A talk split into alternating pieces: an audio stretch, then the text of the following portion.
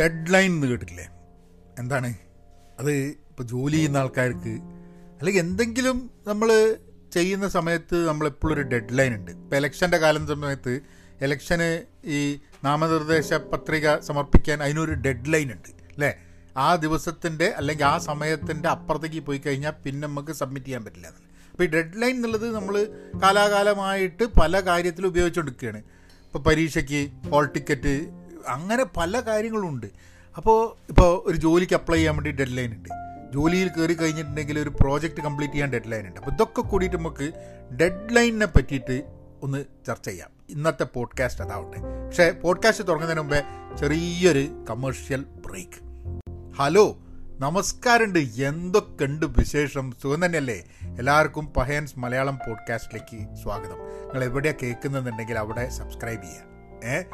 പിന്നെ ലിങ്ക് നോക്കിയിട്ടാണ് നിങ്ങൾ കേൾക്കുന്നതെന്നുണ്ടെങ്കിൽ ഒന്ന് Spotify Google podcast Apple podcast എന്തെങ്കിലും ഒരു പോഡ്കാസ്റ്റിംഗ് പ്ലാറ്റ്ഫോം ഡൗൺലോഡ് ചെയ്യുക. നമ്മൾ പോഡ്കാസ്റ്റ് മാത്രം കേട്ടാൽ പോരല്ലോ. ധാരാളം നല്ല പോഡ്കാസ്റ്റ് ഉണ്ട്. ഇനി മലയാളത്തിൽ എന്തെങ്കിലും പഠിക്കണം എന്നുണ്ടെങ്കിൽ ലേൺ ഇൻ മലയാളം ഏഹ് താല്പര്യം ഉണ്ടെങ്കിൽ പഹയൻ ഡോട്ട് കോമിൽ പോയി കഴിഞ്ഞിട്ടുണ്ടെങ്കിൽ അവിടെ ഓരോ കോഴ്സുകളൊക്കെ ഉണ്ട്.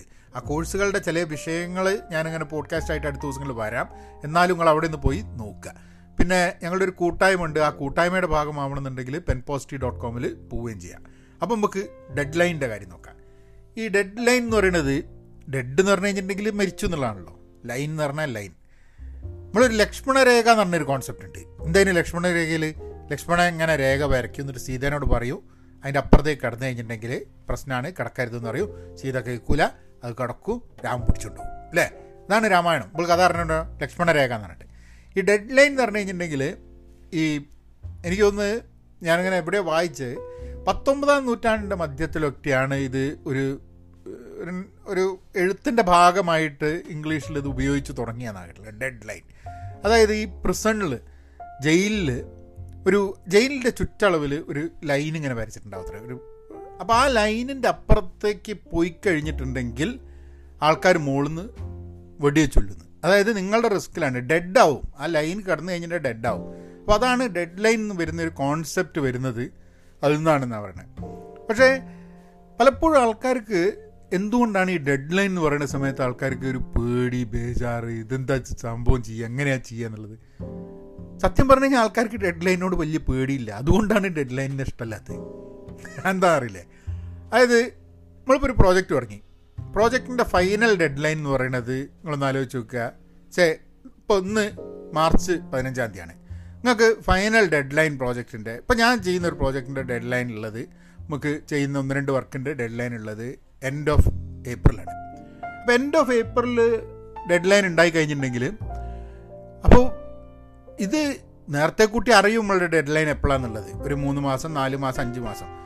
അപ്പോൾ ചില ആൾക്കാർ എന്ത് ചെയ്യുന്ന പറഞ്ഞു കഴിഞ്ഞാൽ ഡെഡ് ലൈൻ നാല് മാസം കഴിഞ്ഞിട്ടാണെങ്കിൽ ഓൽ വിചാരിക്കും ഇപ്പോൾ വലിയ പണിയൊന്നും എടുക്കണ്ട. നമുക്ക് ഡെഡ് ലൈൻ നാല് മാസം ഉണ്ടല്ലോ എന്ന് പറഞ്ഞ് നിൽക്കും എന്നിട്ട് അവസാനം നാല് മാസം ആകുമ്പോൾ ഈ പരക്കം പാച്ചിലാണ് ഡെഡ് ലൈൻ മീറ്റ് ചെയ്യാൻ.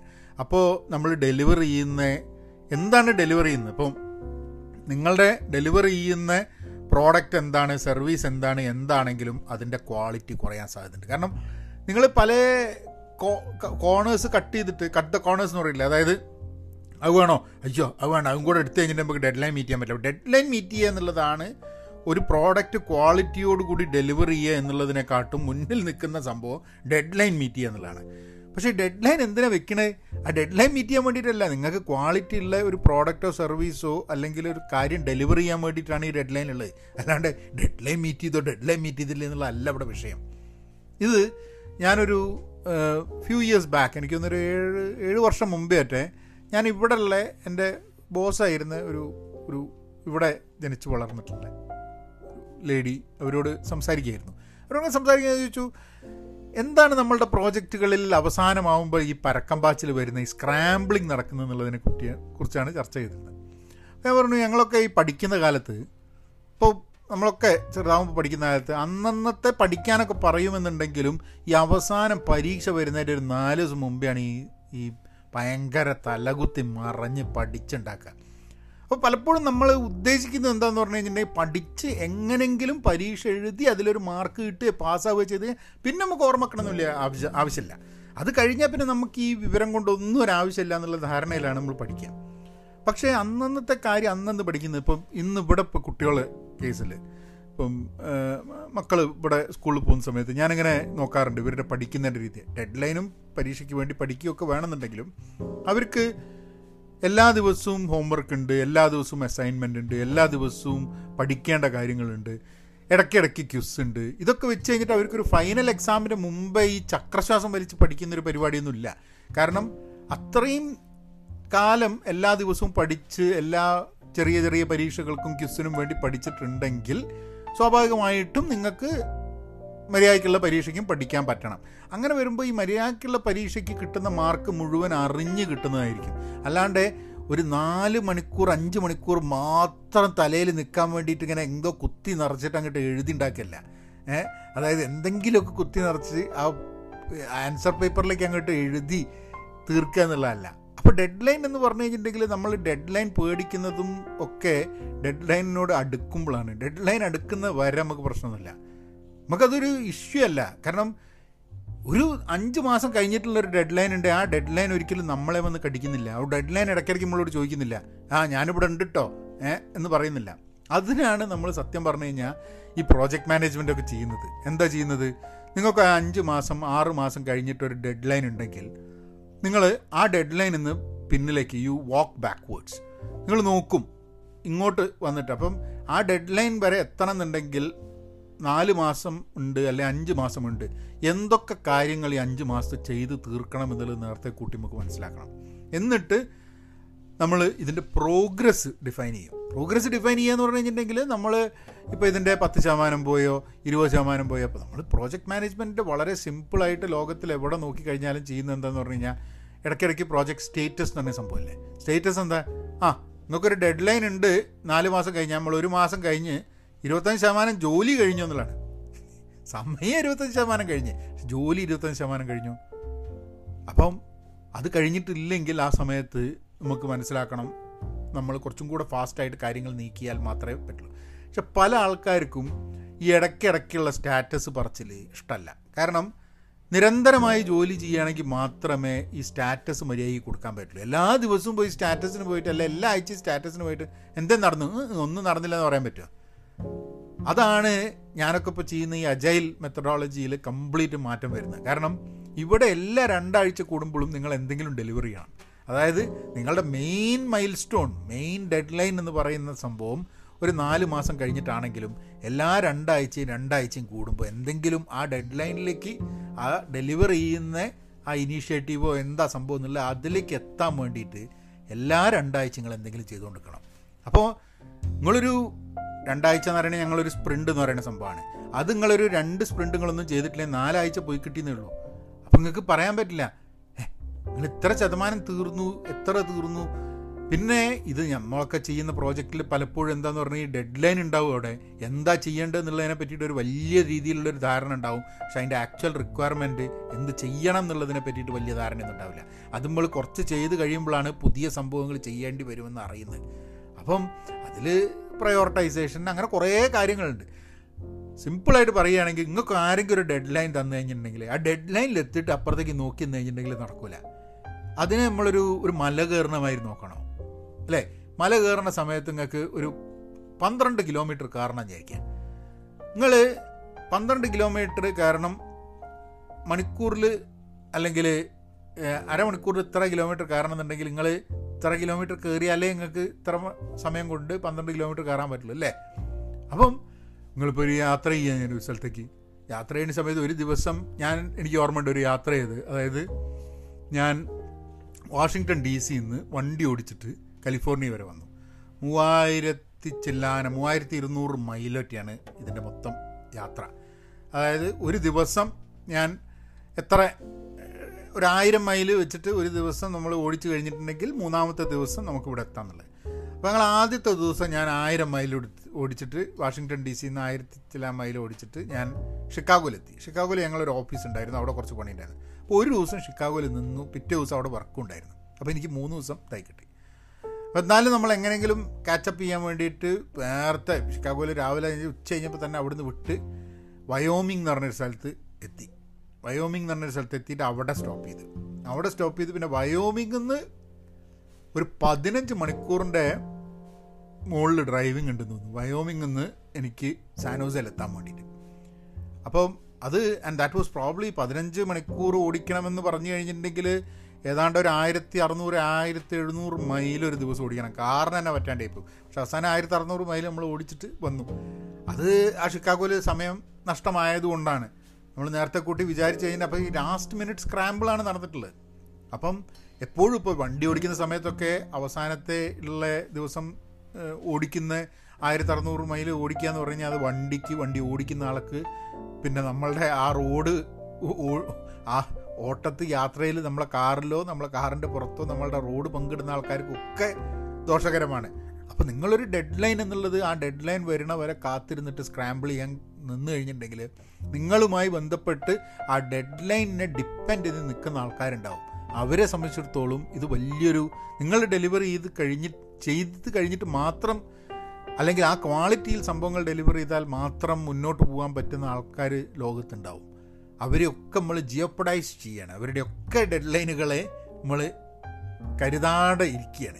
അപ്പോൾ എപ്പോഴും നമുക്കൊരു ഡെഡ് ലൈൻ ഉണ്ടെങ്കിൽ ആ ഡെഡ് ലൈനിൽ നിന്ന് പിന്നിലേക്കൊന്ന് വർക്കൗട്ട് ചെയ്തിട്ട് എത്ര ജോലി ചെയ്യണം എന്നുള്ളത് മനസ്സിലാക്കി അതെല്ലാ ദിവസവും ആ ജോലിയുടെ എന്തെങ്കിലും ഭാഗം കംപ്ലീറ്റ് ചെയ്യുക. എന്നിട്ട് എല്ലാ ആഴ്ചയും ആ ആഴ്ച ചെയ്ത ജോലിയിൽ എത്ര കണ്ട് നമ്മൾ പോയി. അപ്പോൾ എപ്പോഴും ഒരു ഐഡിയ വേണം. ഡെഡ് ലൈൻ അവിടെയാണ്. അതിലേക്ക് കംപ്ലീറ്റ് ചെയ്യാൻ തൊണ്ണൂറ് ശതമാനം ജോലി ബാക്കിയുണ്ട്. എൺപത് ശതമാനം ബാക്കിയുണ്ട്. അറുപത് ശതമാനം ബാക്കിയുണ്ട്. നൂറ് ശതമാനം ബാക്കിയുണ്ട് എന്ന് വിചാരിച്ചതിൽ നിന്നും പത്ത് ശതമാനം ബാക്കിയുണ്ടതിലേക്ക് വന്നിട്ട് പിന്നെ നിങ്ങൾക്ക് അറിയാം ഡെഡ് ലൈൻ അപ്പോൾ ആ ഒരു തോട്ട് പ്രോസസ്സ് അത് ഒരു പ്രോജക്റ്റിൽ മാത്രമല്ല നമ്മൾ എന്ത് ചെയ്യുമ്പോൾ ഇപ്പോൾ പോഡ്കാസ്റ്റ് ചെയ്തുകൊണ്ടിരിക്കുകയാണ്. അപ്പോൾ എനിക്ക് എനിക്ക് വലിയ പലപ്പോഴും ഇഷ്യൂ ഉള്ളൊരു സംഭവമാണ്. നമ്മളിപ്പോൾ പോഡ്കാസ്റ്റിങ് എല്ലാ വെനസ്ഡേയും പോഡ്കാസ്റ്റ് എന്നുള്ള രീതിയിൽ അല്ലെങ്കിൽ എല്ലാ മൺഡേയും തേഴ്സ്ഡേയും പോഡ്കാസ്റ്റ് എന്നുള്ള രീതിയിൽ ഒക്കെ പ്ലാൻ ചെയ്തിട്ട് ചെയ്യാമെന്ന് വിചാരിച്ചു കഴിഞ്ഞാൽ പലപ്പോഴും എനിക്ക് എന്തെങ്കിലും പറയാനുണ്ട് പോഡ്കാസ്റ്റ് ചെയ്യാനുണ്ട് എന്നുണ്ടെങ്കിൽ അത് ചിലപ്പം വെനസ്ഡേയോ അല്ലെങ്കിൽ എന്താ പറയുക മൺഡേയോ തേഴ്സ്ഡേയോ അങ്ങനെ തോന്നണമെന്നില്ല ചിലപ്പോൾ ശനിയാഴ്ചയായിരിക്കും തോന്നുന്നുണ്ടാവുക. അപ്പോൾ എല്ലാ ദിവസവും ചിലപ്പോൾ എന്തെങ്കിലുമൊക്കെ പറയാനുണ്ടാവും എന്നുള്ളത് കൊണ്ടാണ് നമ്മളിത് ഒരു ഡെയിലി ബേസിസിലേക്ക് ആക്കിയത്. അപ്പോൾ എല്ലാ ദിവസവും ലോങ് അല്ല. ഇപ്പോൾ ഞാനിങ്ങനെ ഒരു ലിസ്റ്റ് ഉണ്ടാക്കി വെച്ചിട്ടുണ്ട്. ഡെഡ് ലൈൻ ഇപ്പോൾ ഡെഡ് ലൈൻ എന്ന കാര്യം പറയാൻ കാരണം എനിക്ക് ആൾക്കാർ ഇപ്പോൾ Payan media at Gmail dot കോമിൽ mail അയച്ചിട്ട് പറയുന്നുണ്ട്. ഞാൻ കുറച്ച് ടോപ്പിക്കുകൾ പറയട്ടെ എന്നൊക്കെ പറഞ്ഞു. അതിൽ ഒരു വ്യക്തി പറഞ്ഞൊരു ടോപ്പിക്കാണ് ഈ ഡെഡ് ലൈൻ എന്ന് പറഞ്ഞിട്ടുള്ളത്. അപ്പം ഞാൻ വിചാരിച്ചു ആ അത് നല്ലൊരു ടോപ്പിക്കാണല്ലോ നമ്മളൊക്കെ ജീവിതത്തിൽ സ്ഥിരമായിട്ട് ചെയ്തുകൊണ്ടിരിക്കുന്ന ഡെഡ് ലൈൻ ഈ ഡെഡ് ലൈൻ ഉണ്ട് എന്ന് പറയുന്ന ആൾക്കാരെ തന്നെ ചിലവർക്ക് ഇഷ്ടമല്ല. ഈ സ്റ്റാറ്റസ് പറയണം അപ്പോൾ ചില ഇതുണ്ട്. നമ്മൾ പ്രോജക്റ്റ് ചെയ്യുന്ന സമയത്ത് ഇപ്പോൾ നമ്മളൊരു പ്രോജക്റ്റ് മാനേജറോ പ്രോഗ്രാം മാനേജറോ ഒക്കെ ആണെങ്കിൽ ഇതൊക്കെ ഇവിടെ കാര്യങ്ങളും നടക്കൂല കേട്ടോ. നമ്മൾ പണിയെടുത്തില്ലെങ്കിൽ ഇത് എത്തൂല എന്ന് പറഞ്ഞു കഴിഞ്ഞിട്ടുണ്ടെങ്കിൽ പിന്നെ ഇജ്ജി ഇന്ന എന്റെ പണി പഠിപ്പിക്കേണ്ടെന്ന് അറിയും എന്നിട്ട് ഡെഡ് ലൈൻ ആകുമ്പോഴോ വേനുണ്ടാവും നൊരയും പതയും വന്ന് ശ്വാസം കിട്ടാണ്ട് അങ്ങനെ പാഞ്ഞളിക്കുന്നത് അപ്പോൾ സത്യം പറഞ്ഞു കഴിഞ്ഞിട്ടുണ്ടെങ്കിൽ ഒരാൾ ഇതൊക്കെ ഒന്ന് നോക്കി എന്തൊക്കെ പ്രശ്നങ്ങളുണ്ടെന്ന് മനസ്സിലാക്കി ആൾക്കാരെയൊക്കെ ഒരുമിച്ച് കൊണ്ടുപോകുക അതിന് വലിയ ഇമ്പോർട്ടൻസ് ഉണ്ട്. ഒരു അത് ഡെഡ് ലൈനൊക്കെ മീറ്റ് ചെയ്യുമ്പോൾ ചിലപ്പോൾ ഇതിന് വലിയ ഇമ്പോർട്ടൻസ് ഒന്നും ആൾക്കാർക്ക് തോന്നില്ല പക്ഷെ ഡെഡ് ലൈൻ മീറ്റ് ചെയ്യുക ഡെഡ് ലൈൻ അനുസരിച്ച് വർക്ക് ചെയ്യുക എന്നുള്ളത് എല്ലാവർക്കും വളരെ നാച്ചുറലായി വരുന്നൊരു ഹാബിറ്റ് ഒന്നുമില്ല. അത് നമ്മൾ കൾട്ടിവേറ്റ് ചെയ്ത് എടുക്കേണ്ട ഒരു ഹാബിറ്റാണ് അപ്പം അതാണ് ഇന്നത്തെ ടോപ്പിക്ക് ഡെഡ് ലൈൻ അപ്പോൾ നിങ്ങളൊന്ന് ആലോചിച്ച് നോക്കുക നിങ്ങളെ ജീവിതത്തിൽ എന്തൊക്കെ ഡെഡ് ലൈനാണ് ഒരു പേഴ്സണൽ ലൈഫിലുള്ള ഡെഡ് ലൈന് അല്ലെങ്കിൽ നിങ്ങളുടെ പ്രൊഫഷണൽ ലൈഫിലുള്ള ഡെഡ് ലൈന് ആ ഡെഡ് ലൈൻ എന്തെങ്കിലും പുതുതായിട്ട് തുടങ്ങിയിട്ടുണ്ടെങ്കിൽ ആ ഡെഡ് ലൈനിലേക്ക് വേണ്ടിയിട്ടുള്ള work on a daily basis അല്ലെങ്കിൽ വീക്ക്ലി ബേസിസ് അത് ചെയ്യുകയും ഡെയിലി ബേസിസ് ചെയ്യുകയും വീക്ക്ലി അല്ലെങ്കിൽ ബൈ വീക്ക്ലി ബേസിസിൽ അത് അനലൈസ് ചെയ്യുകയോ സ്റ്റാറ്റസ് ചെക്ക് ചെയ്യുകയോ ചെയ്ത് മുന്നോട്ട് പോകുന്നുണ്ടോ എന്നുള്ളത്. അപ്പോൾ ഇത് ഇതൊരു വലിയ ആവശ്യമാണ് നമ്മളൊക്കെ ഇതിന്.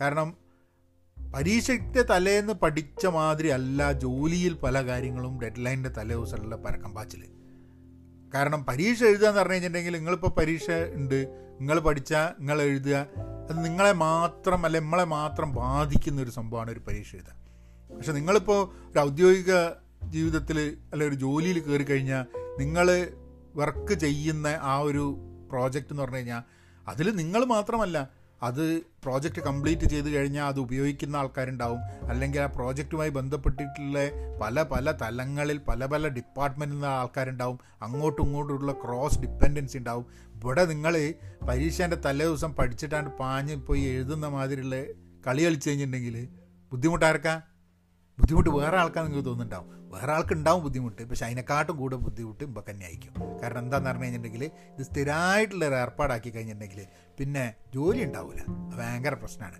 അപ്പോൾ ഡെഡ് ലൈനിനെ ആ രീതിയിലൊന്ന് കാണാൻ വേണ്ടിയിട്ടുള്ള ശ്രമം നടത്തണം. നിങ്ങൾ പഠിക്കുകയാണ് കോളേജിലാണ് സ്കൂളിലാണെന്നൊക്കെ ഉണ്ടെങ്കിൽ അത് ഒന്ന് മനസ്സിലാക്കണേ. ജോലിക്ക് കയറിയിട്ടേ ഉള്ളൂ എന്നുണ്ടെങ്കിൽ ഡെഡ് ലൈൻ കാണാൻ സമയത്ത് ആറ് മാസമല്ലേ അതൊന്നും വലിയ പ്രശ്നമല്ല. എമ്പക്കിനി ഒന്ന് കടിച്ച് പൊളിക്കാമെന്ന് വിചാരിച്ച്. അടിച്ചു പൊളിക്കാൻ നിൽക്കണ്ട എല്ലാ ദിവസവും കുറച്ച് അടിച്ചു പൊളിക്കാൻ വേണ്ടി സമയം എടുത്തോളൂ. പക്ഷെ എന്താന്ന് പറഞ്ഞു കഴിഞ്ഞാൽ ആ ഡെഡ് ലൈൻ എവിടെ ഉണ്ട് എന്നുള്ള കാര്യം ഒന്ന് അന്വേഷിച്ചിട്ട് അതിലേക്ക് വേണ്ടിയിട്ടുള്ള ഒരു കണ്ണ് ഡെഡ് ലൈനിൽ വേണം എല്ലാ സമയത്തും. ഏഹ് വേറെ ആരെയും നമ്മളെ ഓർമ്മിപ്പിക്കും വിചാരിച്ചിട്ട് നിന്ന് കഴിഞ്ഞിട്ടുണ്ടെങ്കിൽ ആൾക്കാർ ചിലപ്പോൾ ഓർമ്മിപ്പിക്കില്ല ഓക്കെ? അപ്പോൾ അങ്ങനെ ആ കാര്യം പറഞ്ഞ് നിങ്ങളൊരു കാര്യം ചെയ്യുക എന്തെങ്കിലും ക്വസ്റ്റ്യൻസ് ഇങ്ങനത്തെ നിങ്ങളെ ഔദ്യോഗിക ജീവിതത്തിൽ പ്രൊഫഷണൽ പേഴ്സണൽ ലൈഫിലൊക്കെ ഉള്ള ചില ഇങ്ങനത്തെ ചോദ്യങ്ങളൊക്കെ അയച്ചു തരാം. കാരണം എന്താ വെച്ചാൽ നമ്മളെ നമ്മളെ ബുദ്ധിയിൽ തന്നെ വരുന്ന നമ്മളെ മനസ്സിൽ വരുന്ന ചോദ്യങ്ങൾ തന്നെ പറയണമെന്നില്ലല്ലോ. നമുക്ക് അന്വേഷിക്കാൻ വേണ്ടിയിട്ട് ചില തീം ചില ടോപ്പിക്കുകൾ കിട്ടണം. അപ്പോൾ പഹയൻ മീഡിയ അറ്റ് ജിമെയിൽ ഡോട്ട് കോമിലേക്ക് അയയ്ക്കുക. എന്നാൽ പിന്നെ അങ്ങനെയാക്കാം. Be content and be pen positive okay എന്നാൽ പിന്നെ അങ്ങനെയാക്കാം.